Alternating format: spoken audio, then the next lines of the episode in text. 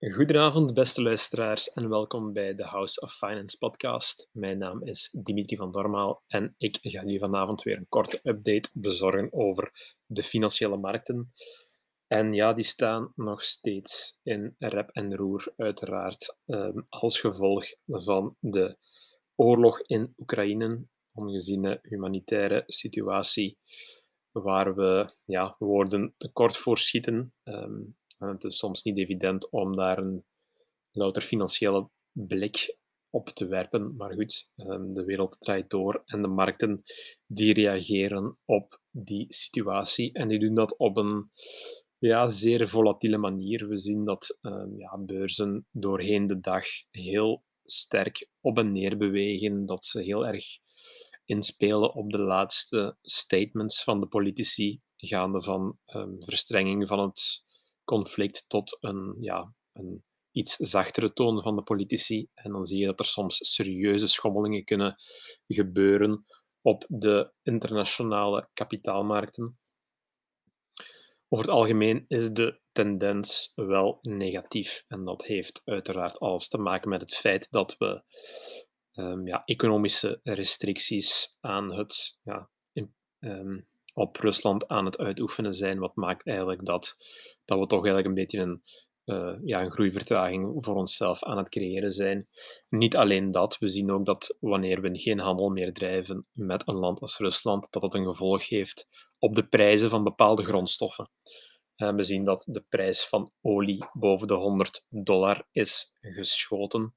We zien ook dat bijvoorbeeld de prijs van tarwe enorm uh, de lucht in is gegaan. Oekraïne en Rusland, dat zijn de grootste tarwe- en graanleveranciers van Europa. Dus wanneer er geen handel meer is met die landen, ja, dan wordt het aanbod kleiner en dan gaat de prijs omhoog.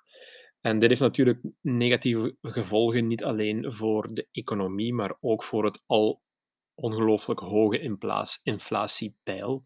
Vanmiddag kregen we nog het cijfer van Europa, meer dan ja, 5,5 procent. In België was die in februari zelfs 8 procent. Ongelooflijke inflatiecijfers. En ja, de stijging van olie en andere grondstoffen, die gaat dat alleen maar aanwakkeren. Dan speelt er nog een ander effect. Um, beleggers zijn aan het vluchten naar veilige havens. En een van die veilige havens is de dollar. En wanneer we zien dat ja, de olieprijzen worden uitgedrukt in dollar en um, de euro bijvoorbeeld verzwakt uh, ten aanzien van de dollar, dan hebben we nog een tweede ronde effect, waardoor olie in euro dubbel zo duur, een, een, tweevoudig uh, verdurend effect heeft. Dus wat dat betreft staan we in Europa op dit moment voor een heel erg moeilijke situatie. Anderzijds zien we dat bijvoorbeeld de beurs in uh, ja, alles wat te maken heeft met Rusland nog veel, veel sterker keldert. We zien dat de Russische gasbedrijven, oliebedrijven, banken, ja, dat die meerdere tientallen procenten, soms zelfs 70, 80 procent van hun waarde verliezen op enkele dagen. We hebben ook de kapitaalmarkten um, eigenlijk afgesloten, wat maakt dat Rusland niet aan zijn buitenlandse geldreserves kan geraken. Maar ook, ja, er is, er is heel wat kritiek, onder andere um, op bedrijven die activiteiten nog uitvoeren met Rusland. Bijvoorbeeld um, Total, NG, die hebben allemaal activiteiten in Rusland. En ja, er komt nu politieke druk op die bedrijven om hun activiteiten daar gewoon stop te gaan zetten. En dat heeft uiteraard een impact op de, winstge de winstgevendheid en het rendement op kapitaal dat die bedrijven realiseren. Dus we zien heel wat ja, spectaculaire bewegingen op de beurs als gevolg van wat er momenteel aan de hand is. Um, en dat is heel interessant om op te volgen. Bepaalde analisten zeggen dat het ergste leed voor de beurzen geleden is. Anderen zeggen dat de grootste schok nog moet komen. Um, het, is, het is heel moeilijk om dat te voorspellen. Het is ook heel moeilijk om nog het gedrag van um, politici en, en Vladimir Poetin te gaan um, ja, beoordelen of, of te gaan ja, analyseren of voorspellen. Want niemand had eigenlijk verwacht dat het al zo ver zou komen. Dus. Maar goed, hier staan we dan. Zoals steeds is ons advies, blijf daar rustig onder. Um, zorg dat je je automatisch uh, investeringsplan dat dat gewoon blijft lopen, want dat maakt dat je ook meesurft op de beursdips en een gemiddelde aankoopkoers realiseert. Um, erg interessante evolutie zien we ook wel op de cryptomarkten. We zien dat de koers van Bitcoin op enkele dagen tijd fors is gestegen. En daar zijn een aantal mogelijke verklaringen voor. Bijvoorbeeld zou, ja, zouden cryptomunten gebruikt kunnen worden om donaties over te maken aan de Oekraïners, hè. Ehm, om burgers te steunen. Maar anderzijds ja, kunnen cryptomunten waarschijnlijk ook gebruikt worden door Rusland om ja, de betalingsblokkades die we hebben opgelegd, om die te gaan omzeilen. Um, verder zou het ook, ja, zou de stijging van bitcoin ook te maken kunnen hebben met het feit dat bijvoorbeeld Russen hun spaargeld in veiligheid willen brengen en um, ja, hun spaargeld niet meer in de roebel willen uitgedrukt zien, wat natuurlijk heel begrijpelijk is, omdat de roebel, de lokale munt in Rusland, zeer, zeer fors in waarde is gedaald.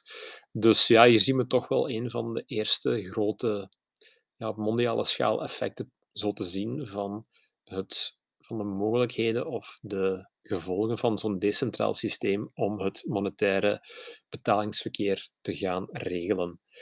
Um, nog eventjes inzoomen op enkele sectoren. Um, banken gaan over het algemeen fors omlaag. Zeker de banken die activiteit hebben in Rusland of bijvoorbeeld in de regio, KBC, al min 25% op een, op een paar dagen, omdat Oost-Europa hun tweede thuismarkt is. Anderzijds zien we dat energiebedrijven, ja, die koersen gaan um, omhoog door de stijgende olie- en gasprijzen. Ja, we zien ook dat de defensieaandelen uh, natuurlijk fors aan het stijgen zijn. Duitsland kondigt een ongeziene investering aan nog dit jaar van 100 miljard euro in defensie. En dat maakt dat dat geld ergens naartoe moet stromen. En de bedrijven die vermoedelijk van die instroom aan kapitaal profiteren, ja, die aandelen gaan natuurlijk fors omhoog. Denk aan ja, Lockheed Martin als bekendste voorbeeld, maar er zijn er ook nog heel, heel veel iets minder bekende kleinere aandelen. Ehm, die ja, profiteren van, uh, van de oorlog. Het is uh, moeilijk om het uit te spreken, maar het is nu eenmaal hoe de kapitaalmarkten werken. En ja, wij volgen dat bij House of Finance uiteraard uh, zeer erg kort op. Um, zoals steeds ik herhaal, blijf rustig. Als er vragen zijn, neem eventjes contact met ons op en dan stellen wij u gerust. Het is zeker geen reden om paniekerig te worden. Dat is het laatste wat we moeten doen. Zo, dat was hem voor vanavond. Ik wens jullie nog een heel erg prettige woensdagavond. Ik hoor jullie heel snel. Graag heel snel terug. Bye bye.